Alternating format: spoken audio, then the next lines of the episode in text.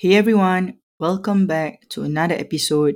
This is Shad, and you're listening to Gemelli Studios podcast.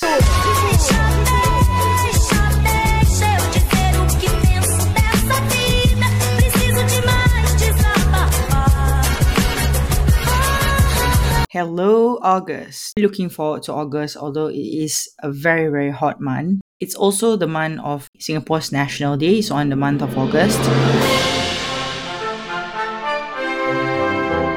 The month of August is also the national day for our neighboring countries such as Malaysia, uh, Hari Kemerdekaan, uh, Indonesia as well, um, Pakistan, and India. Basically, my family's heritage.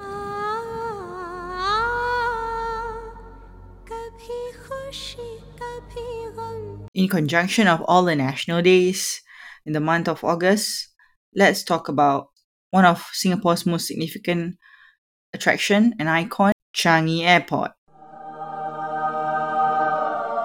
Singapore's Changi Airport was officially opened on the 29th of December 1981. As a kid, I was always awestruck by the control tower and the the design of it. You know, it is it has a I call it the yellow um, round thing on top of it. I call it the egg yolk. Um, my first flight um, is actually at 10 years old, which is kind of late in today's context. We're going to share the airport stories and why the airport is one of a special place for me. Love to go to the to the airport just for not just for sightseeing but also for makan makan and most of us will use Changi Airport as the main hub so as a kid, Singapore's Changi Airport, we only have two terminals. Right now, everyone is aware that we have um, four terminals, and there will be the fifth one is opening soon. You know, early memories of uh, going to the Changi Airport is when I sent my grandmother for Hajj, and I think this was in the early 1990s.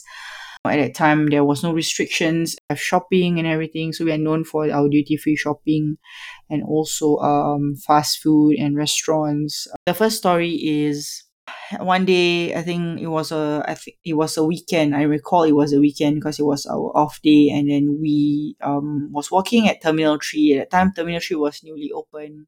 Um, as we I was walking with my sister, and then uh, we we overheard someone calling out our our real names.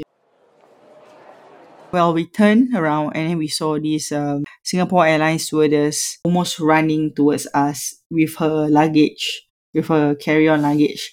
And then we was wondering who might that be. We don't know. I mean, at the top of our head, any immediate friend who's who's working for SIA at the time. As she came closer, we realized that she was actually our ex secondary school classmate. So it was a pleasant surprise because um we first of all we didn't know that um she joined SQ and we have not seen her for ages. She was actually heading to San Francisco. So uh, so she was like um where you girls heading to. And I said oh we're just hanging out. We're just we're just gonna hang out in a, at a cafe. Uh, she was like exclaiming like wow I wish I can hang out with you girls instead. Like you know first I heard that usually people are like so excited to go to the states. So then she was really very genuine because we recalled we had really we were pretty close in school but we lost contact. So it was what a nice coincidence. Uh, because she's such a funny girl, we didn't know that after graduation she would uh chose the uh, uh to be a flight stewardess numbers and plan a catch up when uh, she returned. You know, usually when you you have not met friends for a while, and then like you know you bump into them somewhere in on the street or in a, at a shopping mall, and then they will say, "Oh, let's catch up," or we'll exchange numbers. Or You can add people so easily on social media, but it's not necessarily the actual meeting up may not happen, may not even happen to begin with. So, but for this particular um friend we did in fact met her several times. Every time we meet her it's always you know she just come back from she just returned from from overseas and she would always give us some she always buy us gifts. The fact that she has not changed despite having joined you know one of the best airlines in the world or rather the best airlines in the world you can say. And i have heard people who join you know airlines or some great companies and then they started to you know, change or or have a certain sort of like eh, I don't know like arrogance or air around them. I think that um it doesn't speak for everybody and this particular ex-schoolmate of mine is one of it example where um where your work doesn't change you. Friendship, true friendship never ends. You can keep in touch again.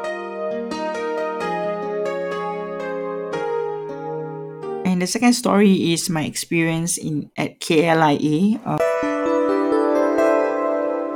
was also several years ago. Uh, and this time around, I was with my sister and my mom, and uh, there was actually um, another flight to Saudi Arabia. Uh, so it was the last call flight to Jeddah, if I'm not mistaken. Sekarang sedia untuk berlepas melalui pintu H8. Pintu H8. Terima kasih. And at that time, my mom actually she had a recent injury, so she was on a wheelchair. If you have been to KLIA, you know how huge the entire terminal is, the international terminal. So it would be faster, and we don't want to be late for our flight. Couldn't wait to get back home. The flight to Jeddah, it was the last call, and uh, I think the airport staff was actually. I, I noticed, you know, as I was pushing my mom, uh, to towards our boarding gate, I heard someone running towards her, towards us, and uh, she was actually carrying a, you know, those uh flight number and then she was running towards my mom. I think our back was facing the lady, but I, I turned and then she came to my mom and she looked at my mom and asked, Saudi Arabia, Saudi Arabia. I was like, at first I, I, I was confused. And then I realized that, oh, I think she assumed because my mom was wearing the hijab and she assumed that my mom was, uh, uh, you know, a passenger for Saudi Arabian Airlines.